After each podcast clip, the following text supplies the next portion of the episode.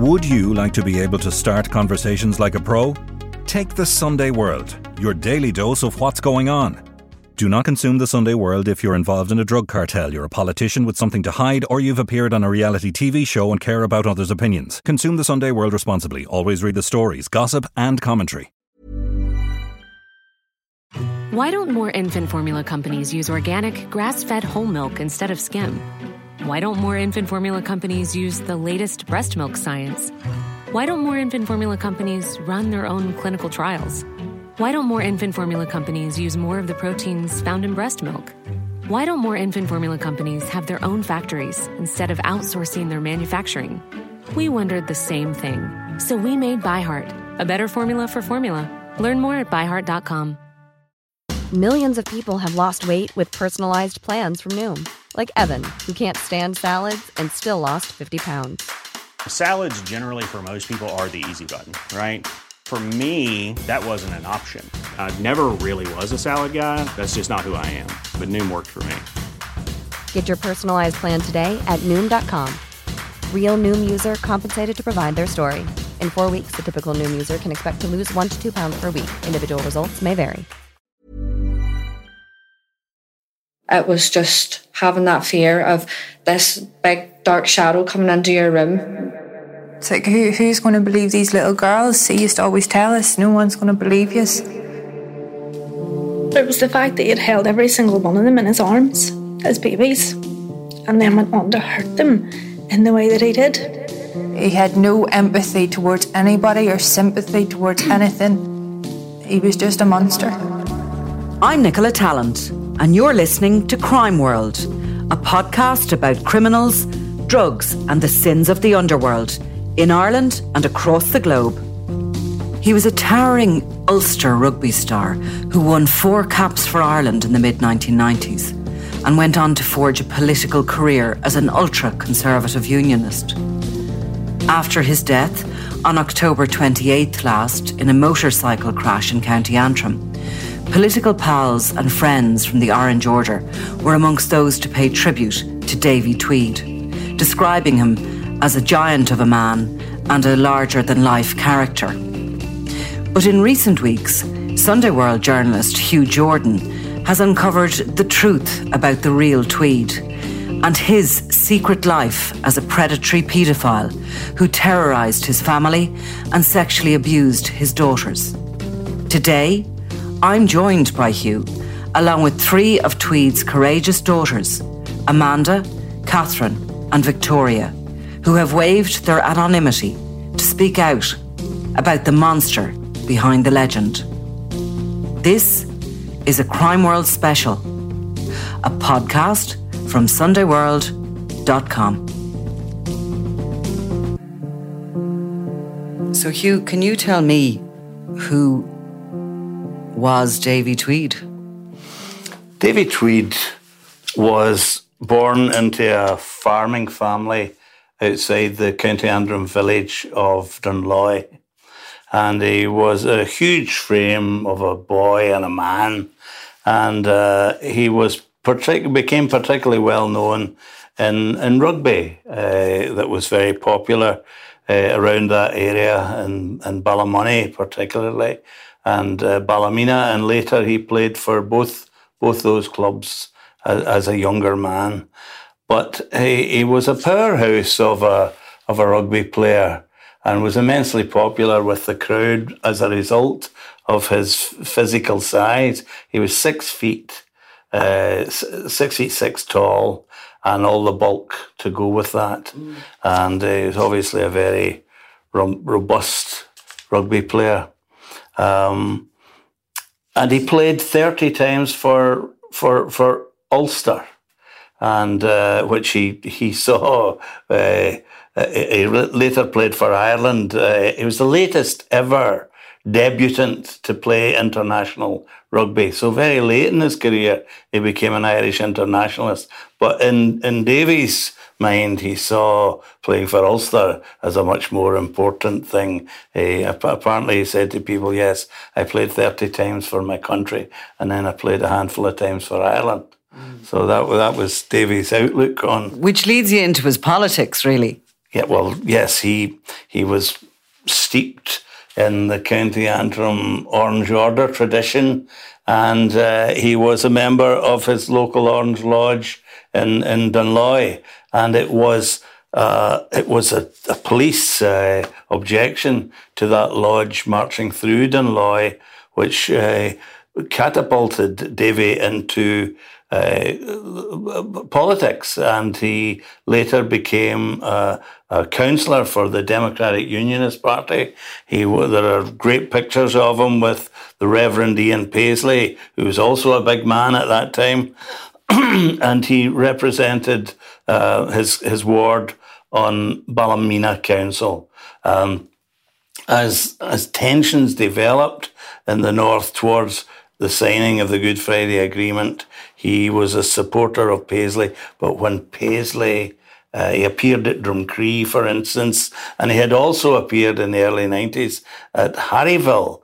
Uh, there were objections to the, the Catholic community uh, going into Mass there as a direct result of what was going on in Drumcree.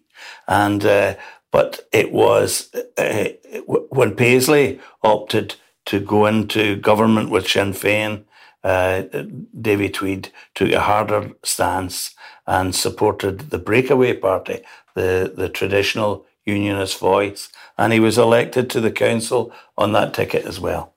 So he sounds to me like a guy who would have been on the back pages of a newspaper and on the front. He, he was, was, a sporting personality. He was a political personality. He would have been somebody that was known by anybody on the street. Yes, and photographers would gravitate towards Big Davy Tweed. That's what he was known as. Mm. He was he was known as Davy Tweed, and if he said something, well, it was worth hearing, you know. So mm. he he had this popular image, but clearly there were two Davy Tweeds because, as we later found out through two uh, high-profile court cases, and uh, since he died a few weeks ago in a, in a motorcycle accident. Uh, the full story has emerged that there was uh, at least two Davy Tweeds. One was this public figure of the former rugby player and champion of unionist politics. And secondly, a serial paedophile who was prepared to use extreme violence to get his way. Mm. And Amanda, Catherine, and Victoria, um, I'd ask you the guys the same question. Maybe start with Amanda. Who was Davy Tweed? Well, um, initially, um, my mum's partner, and he later then became my abuser. Um, he would sexually abuse me fairly regularly. Um, he was also very physically violent towards my mum. Um, I have many memories of her being quite badly beaten by him. Um, yeah, he he wasn't. He was never. He was a monster. He was, yeah. He, I've I've seen him described as a, a gentle giant, and he was not that mm. ever. Um, I can remember. I recall growing up walking on eggshells. Um, you would not have spoken to him in the morning until he spoke to you first so you could try and gauge what sort of mood he was in. Um, the slightest thing, he would fly off the handle about. And it was always my mum that got it physically mm-hmm. um, in terms of the fists. Um, and, you know, until later on, I, he never was physically violent with me, but he was very much so with my mum. And the slightest thing that we could have done wrong as children, it was taken out of my mum. Um, so, you were four when your mum met Yeah, him. yeah. And do you remember her being excited by meeting a partner or anything like that? Have you memories of? I don't really have many memories of the beginning of that relationship. All I remember is being scooped up and taken from Belfast and moved to Ballymoney, and I never, never was happy there.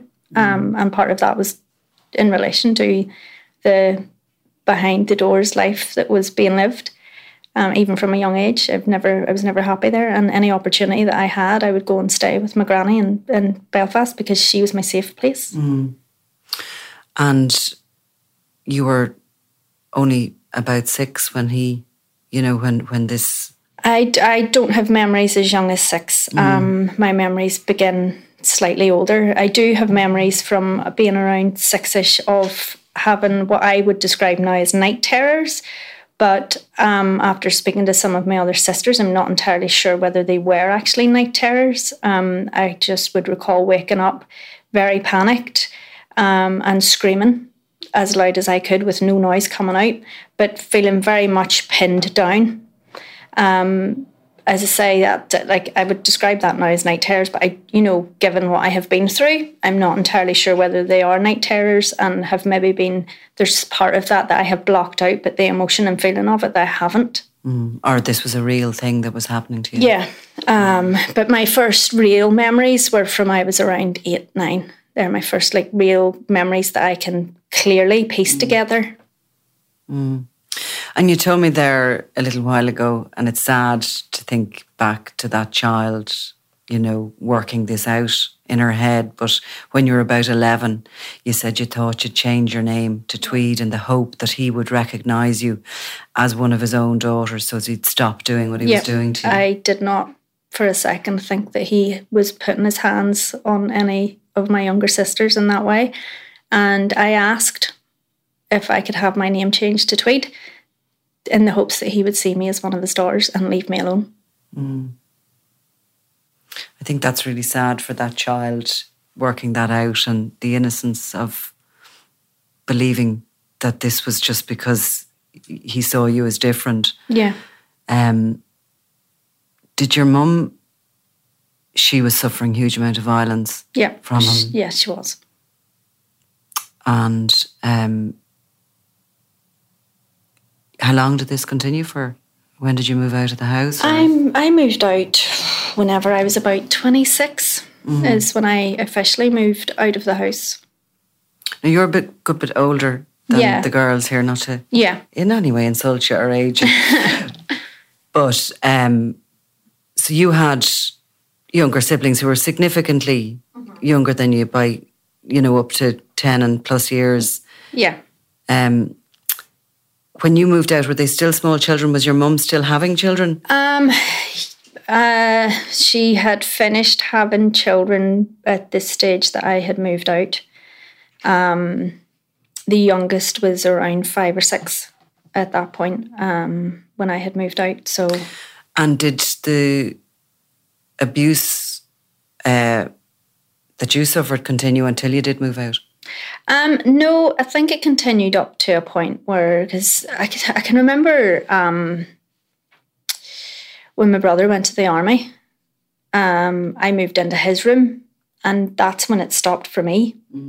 Um, because my room was directly opposite theirs.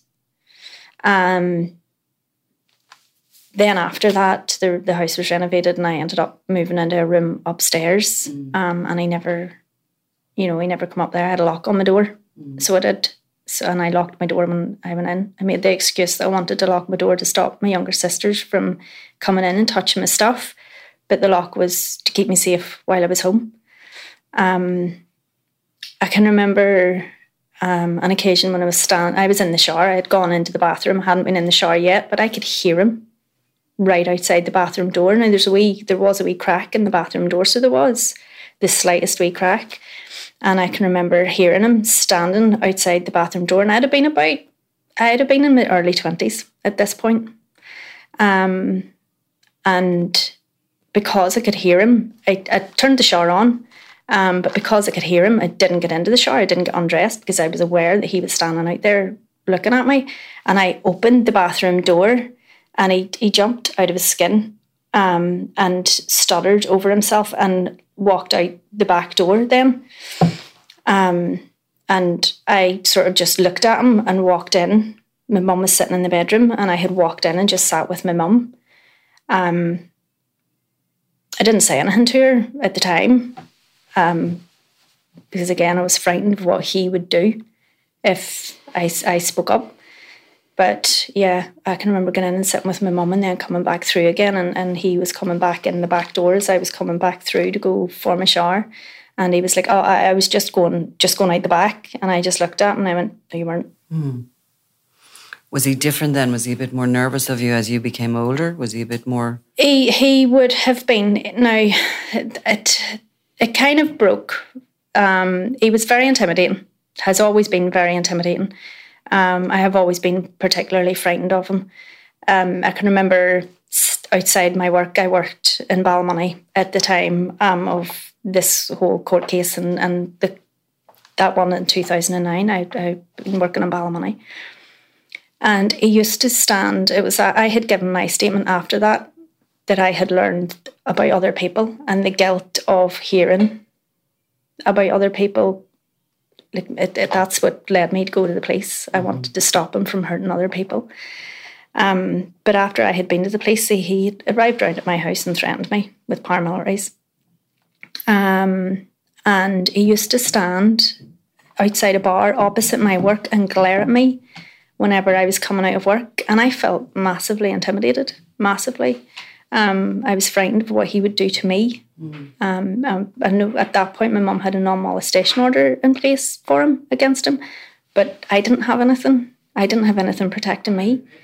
Um, and there was one day I was just like, I've had enough of this. I can't live with this anymore. I can't deal with this anymore. And I cracked a joke because I was standing with my work colleagues. We were all locking up. And I'd cracked a joke. And as they laughed, I pointed over at him.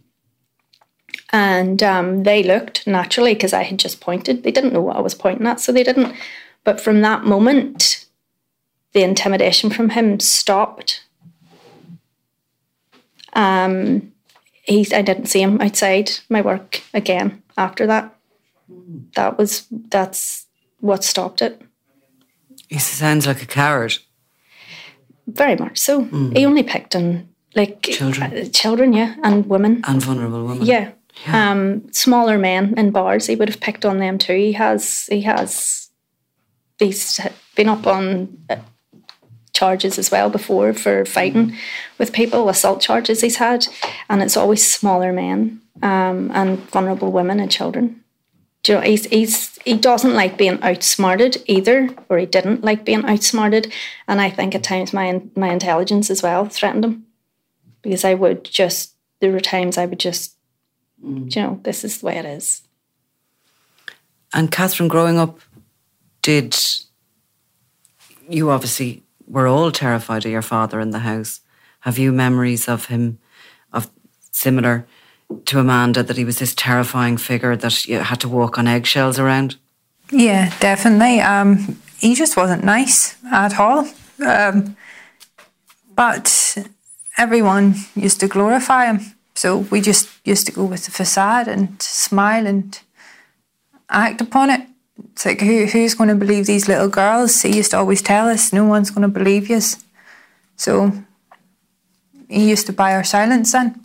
I was going to ask you about that when you went out with him. Were you aware that he was this very famous figure, very well known, and, and sort of a, you know, a glorified sportsman? Yeah, well, he made sure when you he he gloated in it and he loved it, and there was a painting of him, a caricature painting of him in the front hall in his Ireland gear. So he was proud enough to hang that in the hall, wasn't he? There's a photograph of him too playing. Yeah, there was a photograph of him playing for Ireland. He was holding up for the ball at the time. In the line out. Mm. As well. Ireland kit on there too. And would you have had to act in a particular way outside the house when you were with him? Definitely. We had to be on our best behaviour. We were warned we would get murdered, and I believe we would have. Um, and if I acted up or said something he didn't like, I got the brunt of his anger when I got home. Mm. Um, he did. He he was physically violent towards me as well as the sexual abuse. Um, I've been under his fist quite a few times. Um, my mum never knew it though. Mm. Because at the time he would never hit the face, he would always just hit your body, make sure there was no marks, you know, visible marks on you. So did he take you he he always assaulted you when it was a private moment, he wouldn't have done that. You mean in front of the rest of the family? No, he's physically he was physically violent in front of Victoria as well. Okay. There was one occasion I remember on holidays. Yeah. Just so happened Amanda was walking around the corner at the time and seen it all. Um, Victoria's witnessed quite a few, but he would. And he- what would spark his anger?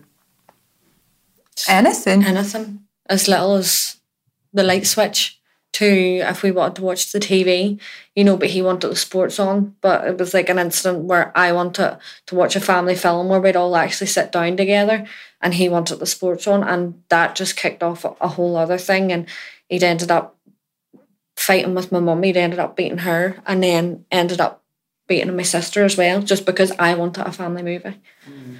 So just the smallest wee things would have set him off. And were you terrified of him? Yeah, because standing and watching how he could physically hurt her, you know, it could the same could have happened to me. You know, I'd only been hit once. One memory I was remember him being physical, but other than that, it was Catherine got the brunt of it all. And he was a huge man, mm-hmm. Yeah. powerful. A mountain. He was just a mountain of a man. He was just in. He wasn't light with his fists either. And I remember one day, Victoria actually witnessed it. Um, he, he he was hitting my head off a radiator. He had me lifted with the two hands, hitting my head off the radiator. And Victoria was screaming at him. And he goes, "Get up to your room." After he threw me to the ground, like physically threw me to the ground, and I was crawling up the stairs laughing. um, and asked him, "Was that all he had? Like, is that actually all you have?"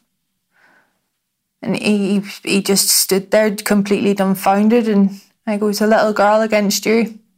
Went well done, and I clapped him. And I continued to go up the stairs, and I went, "I hope you feel proud. I hope you feel proud." And that was it. That's when he sort of started to lay off me with the physical violence.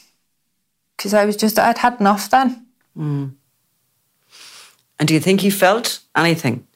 No. Did he have any empathy? He didn't have any empathy towards anybody.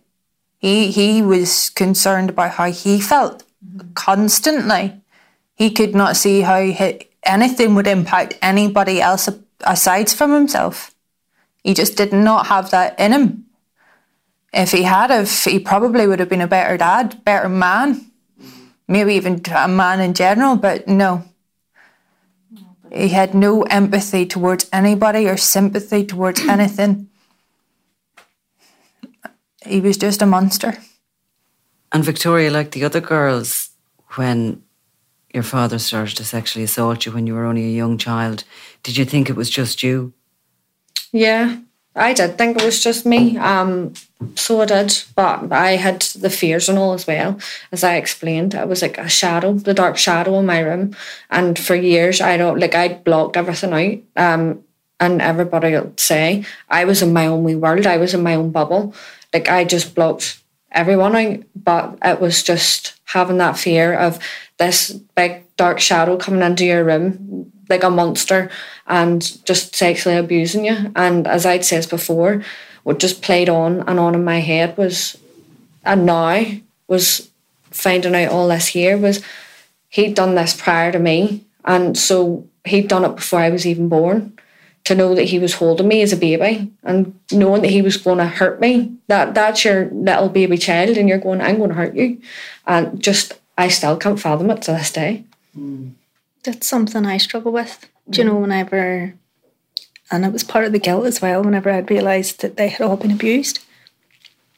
It was the fact that he had held every single one of them in his arms as babies and then went on to hurt them in the way that he did. And the reason why I never ever spoke up um, was to protect them, not realising that I was helping facilitate him and enable him to do what he was doing. But you weren't exactly helping him. And it wasn't your fault. It was his fault. He done it to us, not you. I know that, but it's, yeah. And he had us all completely living in fear. In a complete state of fear is what we've been brought up in. So No, and look, I get that, and I've had counselling, and we've spoken, and we've discussed all of that, but it's still, you know, you are my younger sisters. So part of my job as a big sister is to protect all of you, and I didn't And part of his job as our father was pr- to protect us, and he never did. Well, he wasn't my my father, so to speak. So I can't really. I know, but he was ours. I know, I know, but that's it's it's that knowing what he was and thinking that he wouldn't have done any of that on any of and that realization then that he had done, and that whole time, instead of protecting yous, I was protecting him, realistically. But you don't know what the outcome would have been. You had the fear, the fear of what he was going to do to mum, to the rest of us. The same way Kat had that fear of what he was going to do to mum and the rest of us, you know, and it was the same with me, what she was going to do to mum and the rest of us. So we've all went and went through that fear. You're not to know that he was going to do that to the rest of us. Only he knew. Yeah. And only he could stop himself, but he didn't. I don't know. It was a choice that he made, wasn't it? But anyway, um, yeah. Hugh, how does this picture of this monstrous man, you know, the dark shadow in the room, in the corner of a child's room, coming to sexually abuse his children one after the other, how does that tally with what the outside world thought of Davy Tweed? Well, well, it doesn't, Nicola. It, it, it can't. It's it's the it's the the mirror opposite.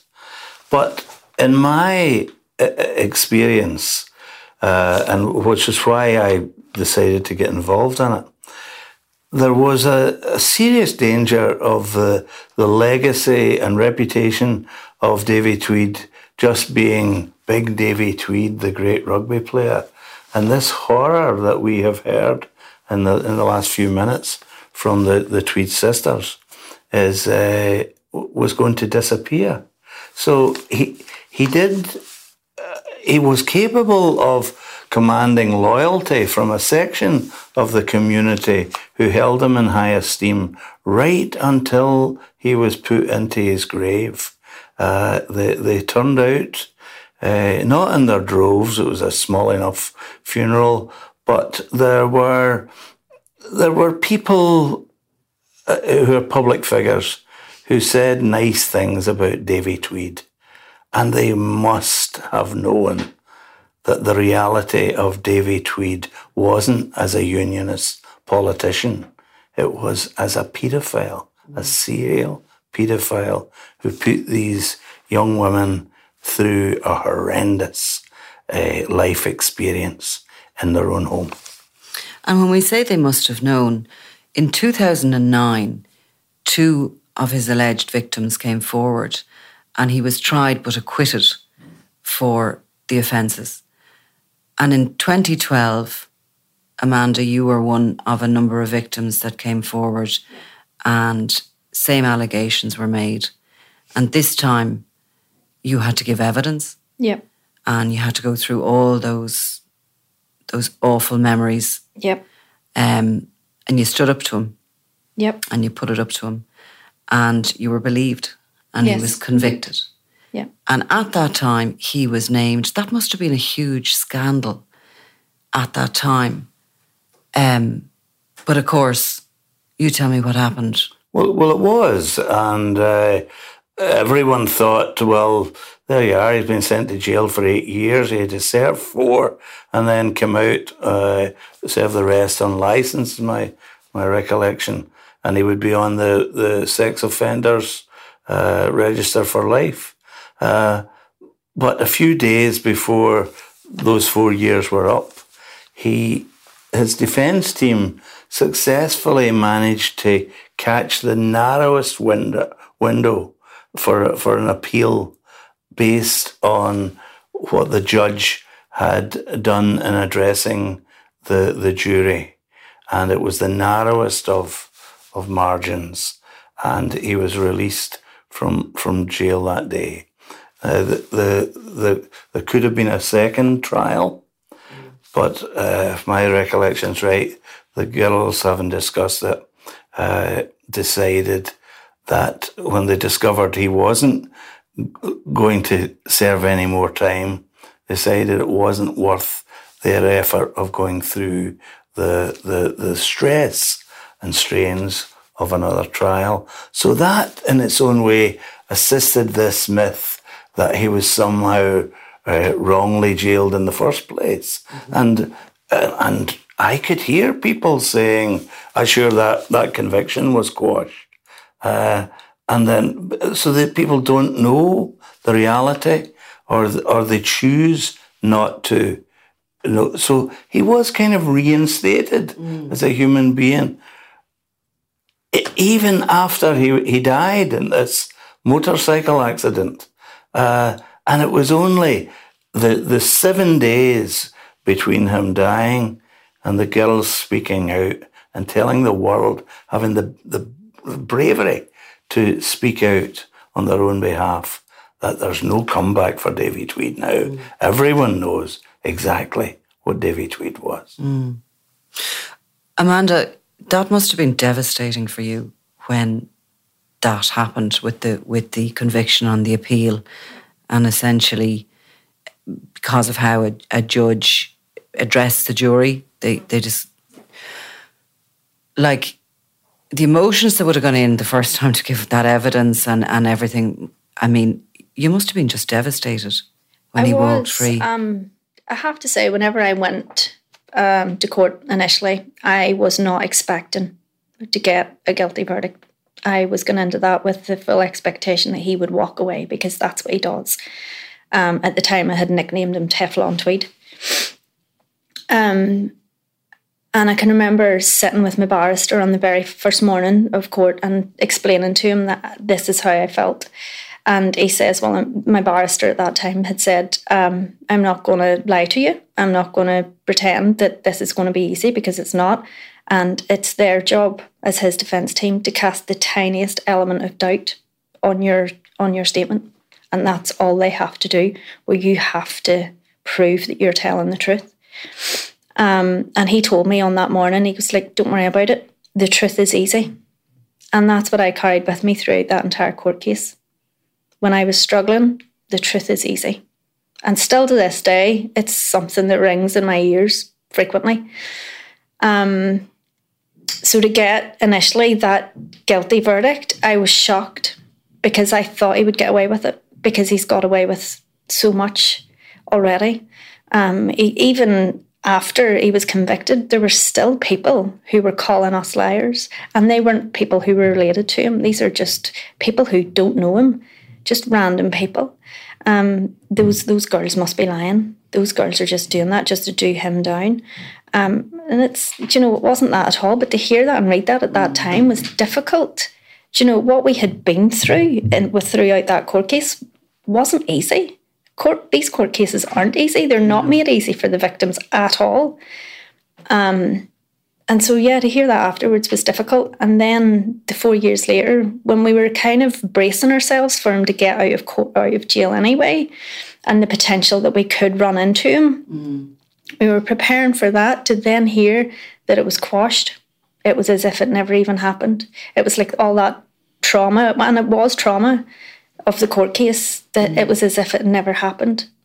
Um, and we were, we did discuss whether or not we were told we could go to retrial, and we were told if it goes to if it goes to retrial, and given the fact that it's such high profile case, you may not get a conviction this time, and if you did, he's not going to serve any more time anyway. Mm. So you know you have to weigh up the trauma that you went through? Are you prepared to go through that again? Are you in a place to go through that again um, for no real outcome? Mm-hmm. Do you know the only difference it would have made would have been he was on the sex offenders register for life, um, but it still wouldn't have stopped him. Now, a couple of things in 2009, when the first allegations were made, your mum Margaret put him out of the yep. house, and yep. he never returned, and nope. she severed her relationship with him and has stood by you all yep. yeah. um, since and has believed you. And that doesn't happen in every family. Um, and secondly, just to observe that in 2016, when he got out, uh, he was still quite a young man. He was only in his 50s, his mid to late 50s. So, you know, this wasn't a kind of an elderly person coming out who was all of a sudden vulnerable and couldn't be a threat to anybody. He was still a fit, big Yep. monster of a man. With with a lot of anger, held in anger for being inside. So Yep. So as well, that made him even more. Now, I naively, Catherine, asked you earlier um, in in 2009, and, and Victoria, you were still only 11 and you were about 14 or 15. In 2009, when he was put out of the house, I kind of naively said to you, was that the end of it? It wasn't, of course. He continued to terrify you. He's terrified us right up until his death, without us even realizing the control and the hold he had over us. And it was it wasn't until he died we we realized that, and I think we all felt the same. It was tragic in how he went, but we could breathe. It was like a weight was lifted off our shoulders. We don't have to be scared of him anymore, and that's when it, it, it he got humanized for me. I realised that this man was dead. Do you know what I mean? He wasn't. If I had used my voice at the time, like Amanda has the regret, that's my regret too. Not using my voice. Were you afraid you'd run into him on the, the street? Were you afraid that he was going to come to your homes? Definitely, he was a very angry man, very angry, intimidating man. Hmm. And after that, yeah, I was scared. And were you scared of the support he was still getting from elements of the community and the fact that he was obviously still able to convince people that he was? Yeah, reading online, um, I remember some of my friends forwarding me things telling me that I wasn't allowed down in Cork because his family was seen as supporting him. So that automatically put myself and obviously my sisters down. It, it was, you were sat in the fence constantly. People didn't know what way to approach you. We believe the girl is your dad's a dirty paedophile, and I've had stones thrown at me, That's why I've had it as well. calling me a paedophile supporter, and I had to run. I was running, and that was hard because I wasn't. It was happening to me, but I couldn't tell people that at the time.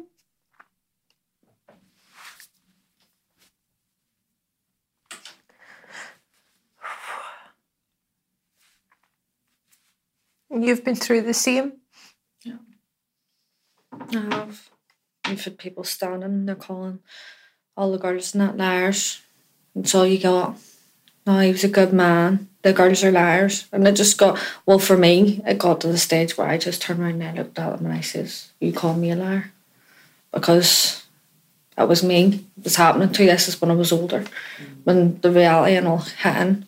And I remember one time standing in the bar and somebody in Ballymoney had turned around and says that all that all them stories about your father, they're just they're just lies. Whoever's saying that, they're liars.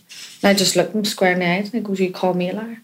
And their whole character just changed and their face had dropped. But it got to the stage where I wasn't going to stand back and turn around and say nothing no more, you know. And that's when I turned around and accepted that, no, you know, because if you're going to say this to my face, I'm going to put you straight on what's happened. You can take from it what you want. But the whole being younger when the first court cases and that come out, same happened to me. Pedo's daughter, stones thrown at me. I didn't want to be in Ballymoney. By the time I was 16, I'd moved up to Belfast to do take and all up here because I didn't want I didn't want to be in Ballymoney. I didn't want to be around people that was well known and was idolising them.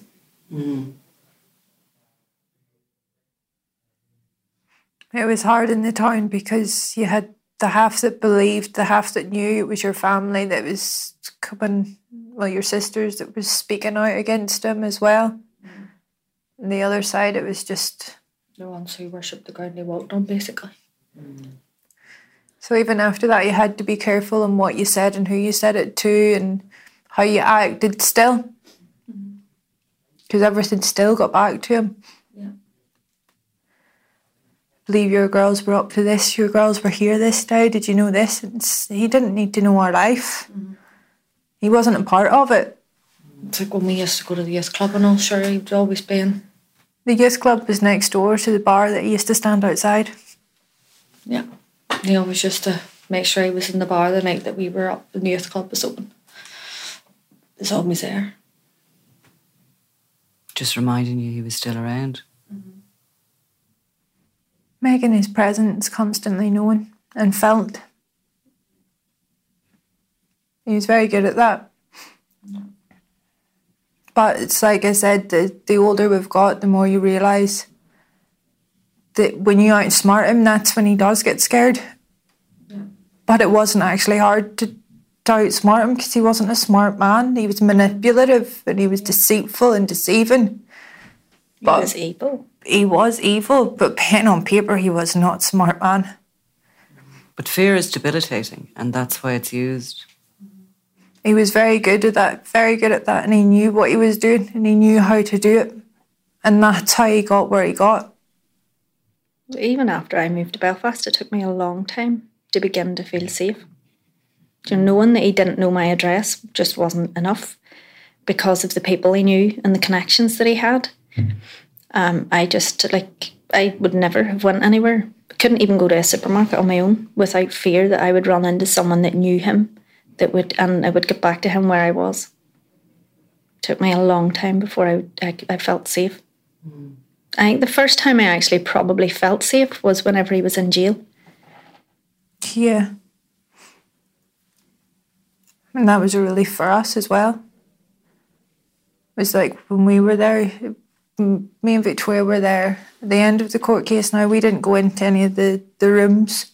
It was just the day of the verdict we got in. On the day of his sentencing, we went down too. He asked us, he asked myself and my sister Victoria for a character reference. Mm-hmm. He rang us and asked us for character references for him for court. Yeah. So we told him we're not being brought in. We're there to support our, our sister and the other victim.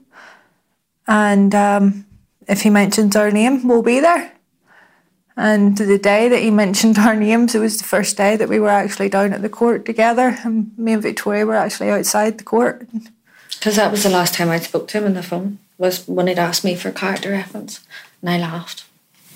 So did. I just laughed down the phone and I said, okay, well, I'll let people know what you really are if you want. Never spoke to me since. Because the cheek, even the cheek to even turn around and ask, knowing full well, obviously what he'd done to me, and then to ask for a character reference to support him for against my sister and the other victim, it's like, really? It's, it's some nerve. But he did, he had a brass neck because even after everything, he moved back to the place that, even though we didn't feel was our home, he moved back to our hometown. Yeah. Where else are we meant to go? Not just that, but he he bought a house which was at the end of the avenue of We- the house the that we home? lived in. At the end of the street, directly opposite it. That's and I, I was like. It- it's just it, it's the intimidation just never mm. ended with him. Never ended. No. And he knew his presence alone was intimidating. He knew he didn't have to do much, he didn't have to beat his chest. His presence alone was intimidating based on what we experienced and seen as mm. children. And Hugh, what happened to Davy Tweed? Well, he was. it- there's a, the part of County Antrim Davy Tweed was from. There's a great motorcycle tradition. Everyone uh, is, apparently is capable of handling motorbikes, and the bigger the the better. But come along with that comes great danger. And I mean, I didn't know Davy Tweed, but a 61 year old man of his size and bulk getting on a powerful motorbike wouldn't have seemed the wisest thing for, for, for anyone to be doing. But Davy Tweed, in his own invincibility, clearly thought uh, that, that he could handle it. And he was on the motorbike, and whatever maneuver he made, uh, he, he couldn't handle it. And there was no one else involved. He caused the accident that killed himself. And you have to think there was an element of arrogance in whatever he did on the bike that day. But there was no one else. and uh, and I found it interesting talking to the girls that they the first thing they wanted to know was was anyone else involved in the accident, and when they learned that that there wasn't, it was only him himself, then they were relieved. Mm, I can imagine. It was, it was. Is anybody else in the accident? Like, was anybody involved? Because I didn't want somebody to feel that guilt. Mm-hmm. Because if there was, I says I would go and I want to find out who it is, and I would approach them and turn around and say, you know, thank you, and you know what I mean. As horrible as it sounds, I would have just so that they weren't feeling guilty. See that I just I was more relieved because I didn't want Davy having that hurt and hold over somebody else anymore because they would they would still have to live with that hurt and guilt. Even though he caused it, it was still his hurt and guilt that they would have had to live with. And now that he's gone that's the end of it. He can't do it anymore. And once we're all gone that's it. I know every death takes a while to properly the reality of it to sink in but um, I'm sure you know it was a sense of did you find yourself sort of sinking back into a, a place of comfort? Absolutely. It brought me great peace. It just brought me so much peace to know that what we tried to do in the courts, tried, tried to do with the legal system, we didn't get. And it took it. I knew after the court, and I says, we are not going to get peace until he's dead and this is the way our life is now. We're not going to get peace until he's dead.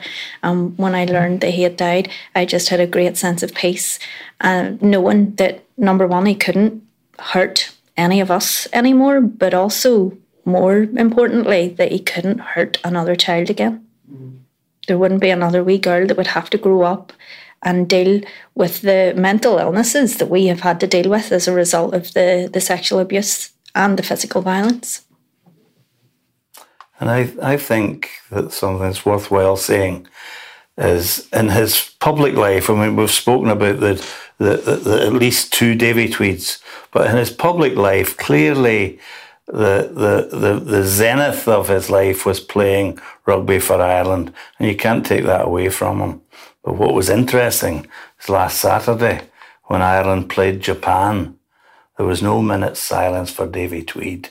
As far as the Irish Rugby Football Union was concerned, no one was remembering Davy Tweed because I keep speaking about these seven days and what these young women did in those seven days. The real Davy Tweed came to the fore mm. and he wasn't going to be remembered by the people that he had become most famous connected with. Because when you read back on the reports of just the last few weeks, it starts the the kind of narrative starts with this, you know, rugby player, this great man has died, and and obviously some politicians, including uh, Ian Paisley, Ian Paisley Jr., Mervyn Storey, and Jim Allister, had quotes prepared, and in them he they sympathised greatly with the loss to his family, which I'm presuming he's talking about yourselves as well as the wider family.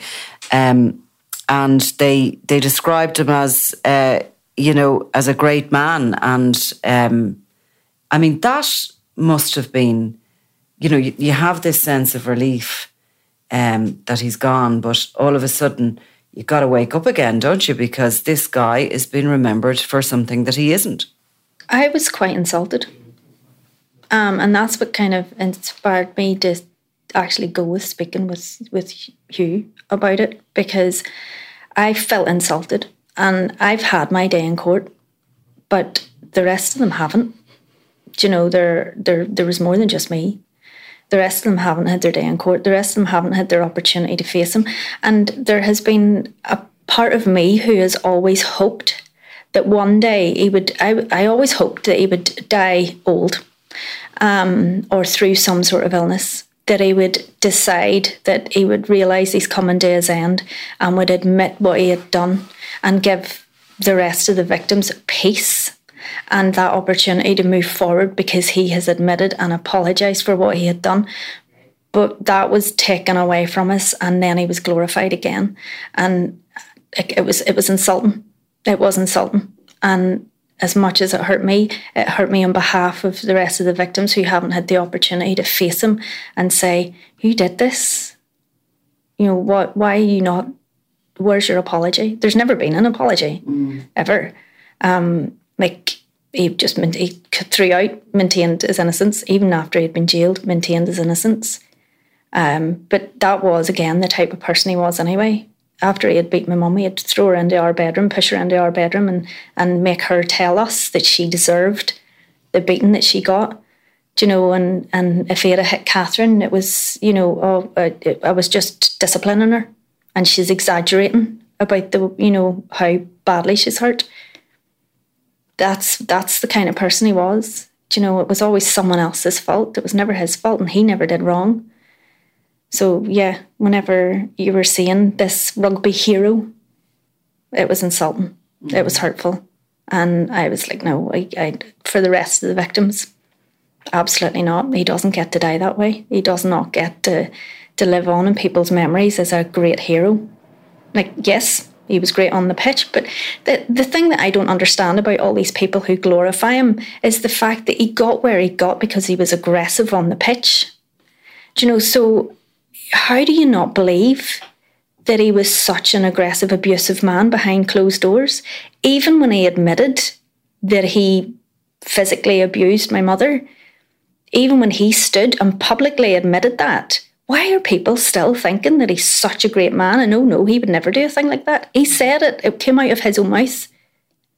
And that's just the physical violence that they're talking about that they don't believe he was, never mind the sexual violence and the sexual abuse. It's just, it's, I, I, I, genuinely don't know where people's heads are at when they talk about how great a man he was and how they think they knew him, particularly these politicians. You know, they're bound to have seen a glimmer of it in him because he didn't keep his mask on all the time. He couldn't have kept his mask on all the time. Mm. In a way, you've all had to give some more of yourself in order to set the record straight yeah. You've had to, you know. Well, even after Amanda came out, the they were still glorifying to a degree. Um, and that's when we decided, like, this is our sister here. We're, we're his own flesh and blood. Do you know?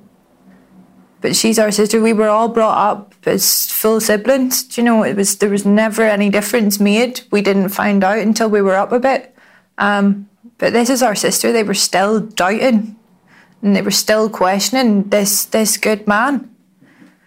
So no, he wasn't. He done this to his daughters. I'm his DNA. I can't change that. We used to choke and say to my mum, please tell us you had an affair. Honestly, we were saying to my mum, please just tell us. And mum wouldn't have because he had her beat that bad. The woman didn't leave the house. And if she did leave the house, we were like little ducklings behind her. She couldn't go out without one of us. And I really highly doubt these politicians are taken into consideration as victims in their statements it's not like this is this has just come out right now. That's what I don't understand. Twice. It was yeah. in the news twice. Mm. Um, you know, and it's it's the fact that they're still. It was in the news twice, and they're still. 2012. Yeah. 2016 when he got out. Yeah. You know, it's still there in the It ether. was still you can local choose knowledge. to believe that because of the, you know, the the appeal, the little window that was opened in the appeal. If you want to, you can stand and say, oh, he was innocent to the end. But really, people must have known. And like you say, it was local knowledge. It wasn't something in around Ballymoney and it wasn't unknown. It wasn't unknown to who we were. It wasn't unknown that we were victims ourselves to a lot of people, but they just still turned a blind eye because, in a sense, his supporters and the support he had round there and the people following him turned their backs on us. Yeah, because he was a big rugby player and a political activist, and sure, we're just us. You know, we we don't We hold any sheep. weight for anybody in terms of people who are maybe hungry for their own fame or whatever. do You know, so there are people who will jump on his coattails. You know, if the rugby and his political situation. But you know, why would you believe us? We're just we're just wee girls. And because you're telling the truth. Well, yeah. Do you know, and I, I'm this this I have found this quite liberating, I have to say, to be able to stand fully in my truth and speak it publicly. Um, at the time of the court case, I was ready to speak then because I didn't want people not knowing the face behind the person who was making these allegations, as they like to mm-hmm. call them. Um, and I think that's what made it so easy for people then to say, "Oh, he's, he's innocent. These these people are lying. This, person's lying," because there wasn't a face, there wasn't a name, so it was easy for them to say, "No, Big Tweed's fine. Big Tweed wouldn't do a thing like that." And because everything was so publicised as well in our life, so it was difficult. Even the court cases when we went for um, it's like we couldn't go out the front door ourselves. We had to go out the back. We had to go out the back door because the press were there. There was people shouting abuse. There was his supporters there. Mm. Do you know that was just constantly at us. So it was just like, well, what do we do? Who do we do? They were wanting a face. And because we were there supporting the other victims and that, it was just automatically pinned on us. And it was just like, oh, who are they? They're to support, they're there to support their dad or who? What are they doing there? Mm-hmm. But it wasn't even in the courtroom. We were being called liars by supporters of his. Mm-hmm. And I did. I, I just lost someone. Well, we had all lost someone very, very important to us. Mm-hmm. Um, and my emotions were extremely high. And just the whisper in behind me and Victoria were standing hand in hand, and the whisper in behind, just lying bitches. I went, just like that. Me and her just went, it was automatically our shoulders went down. Saying, no one, still, still to this day, why does no one believe? Uh, even on a sentencing. We're standing here waiting for his sentencing it's not to be found guilty or not guilty, it's his sentencing. You've been found guilty and you're still being called a liar. I just took it personally. I went, What did you say? And that was it. Just I don't know what what was said after that. I I just went and I just remember the judge shouting order and us being sort yeah, of ushered out. Brought us out, us all out. They'd split us all up and then they had to separate Davy Tweed's supporters and the victims' supporters because they thought it was okay to put everybody in at the same time, sort of in the same place together, instead of in the two separate sides. And does being able to speak out now and you know tell your truth does that? Do you feel empowered? I think it's just been able to tell. Well, for me, it's been able to tell my story. It's hiding away for so long behind the shadow of this monster, this big idolized man. You know, we've always hid in the shadows, and now we can come out and tell our story. You know, I find it for me liberating to be able to stand and turn around and say it. And plus, it's also been able to maybe help other people be able to turn around and help them come forward. And, you know, no matter what, that they're not on their own, you know, that we're able to speak about it so they can come out and they can talk about it and there's people out there that will support them and will have their backs and you know it's just one of them things that we are well i'm hoping my story is going to help other people with their stories too yeah. that's the one thing for me this is the thing that I've challenged a couple of people actually who have spoken out on social media about how great he was and I've challenged a couple of them who, who they have no idea who he is. They only know him through the TV or the newspapers or whatever. They don't know who he is, but there they are defending him still, um, off the back of some of the stories. And I've challenged a couple of them in saying that, you know, if this, if this me, if I was your sister, your daughter, your mother, your girlfriend, and you're publicly defending somebody who you don't know as not being the paedophile that they are. You're sending a message to those people, your family, the females that are in your family, the females that you're supposed to love and care about, you're sending a message to them to let them know that should that happen to them, you're not going to believe them and you're not going to support them.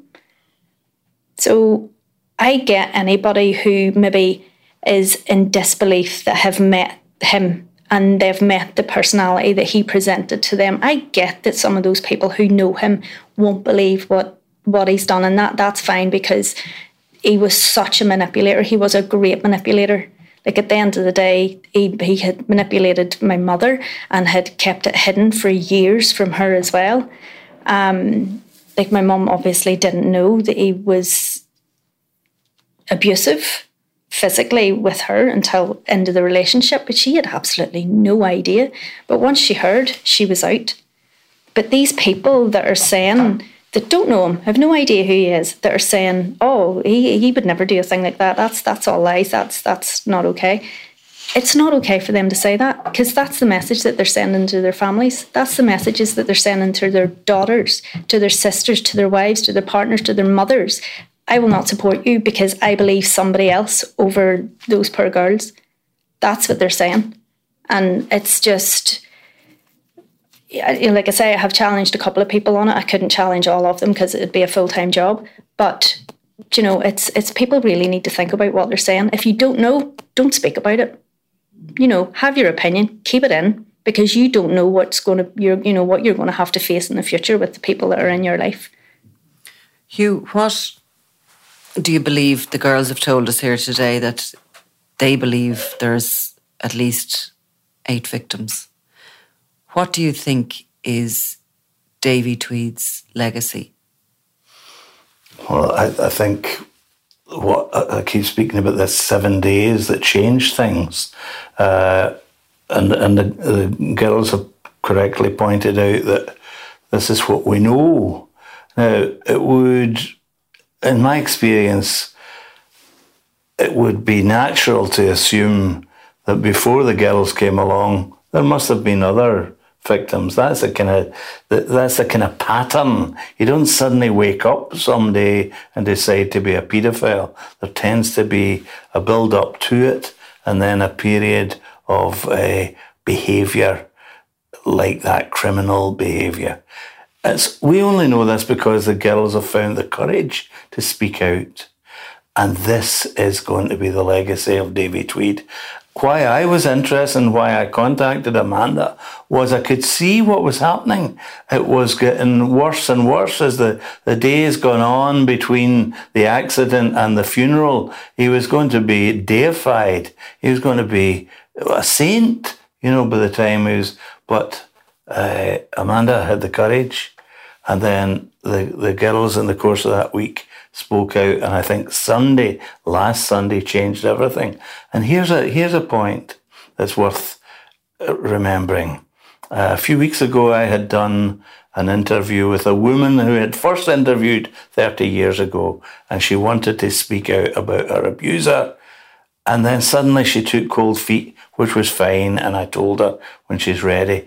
But having read the girl's story on Sunday, she found the courage to ring me on Saturday afternoon and say, I'm going for this. Come back and see me and I'll tell my story. Because she found courage in what the Tweed girls had said. Mm. So that's a good thing. But the whole world knows what now what Davy Tweed was. He wasn't the great international Irish rugby player. He was, of course. The, the, the, the, the records show that he was the great international rugby player. He was the, the, the great Ulster player. He was the man that stood at Drumcree for whatever he believed in.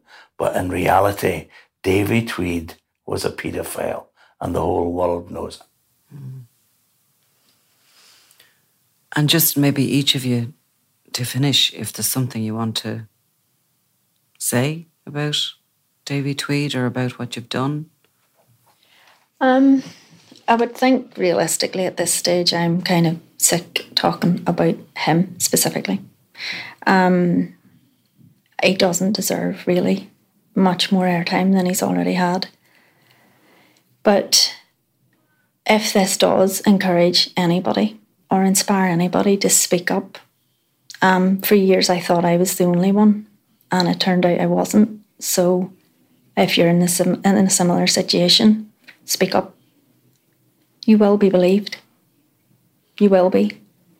You know, we have challenged a giant So we have, and we have been heard and we have been believed. So speak up. These people are normally in positions of power of some sort. It's how they place themselves. So don't worry, you will be believed. No, just exactly the same as what Amanda says. You know, you're not on your own. You know, there's people out there that will support you and will believe you. You know, and it's just taking that step. I know it's hard and it's probably one of the hardest things to do, but you will get there. We've got there finally. You know, we can actually sit and we've got the closure now after all these years. And yeah.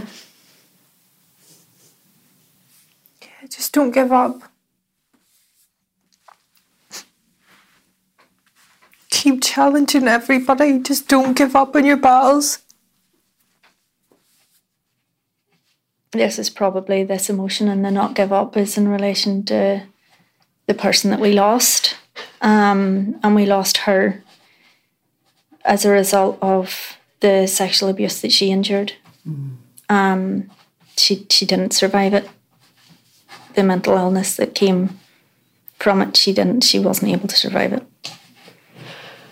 And it's been, you know, it's difficult for all of us. And part of the reason why we still keep going and we have kept going, it's for her.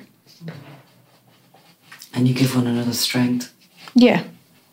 Yeah. When someone breaks down, someone else is there to hold out a hand. Yep. But yeah, it's just, you know, it's it is unfortunate that she's not here to experience this.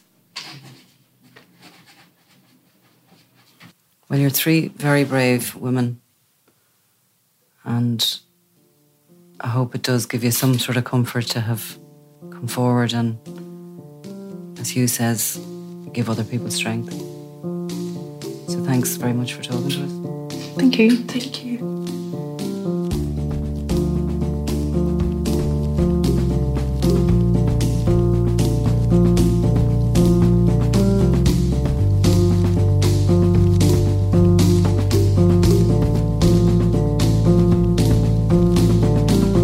You've been listening to Crime World, a podcast from SundayWorld.com, produced by Ian Mullaney and edited by me, Nicola Tallant.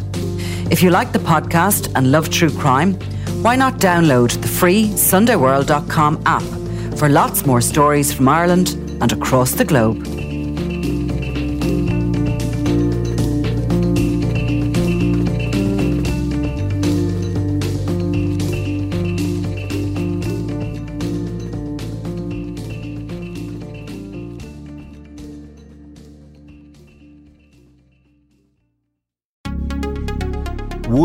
Like to be able to start conversations like a pro? Take the Sunday World, your daily dose of what's going on.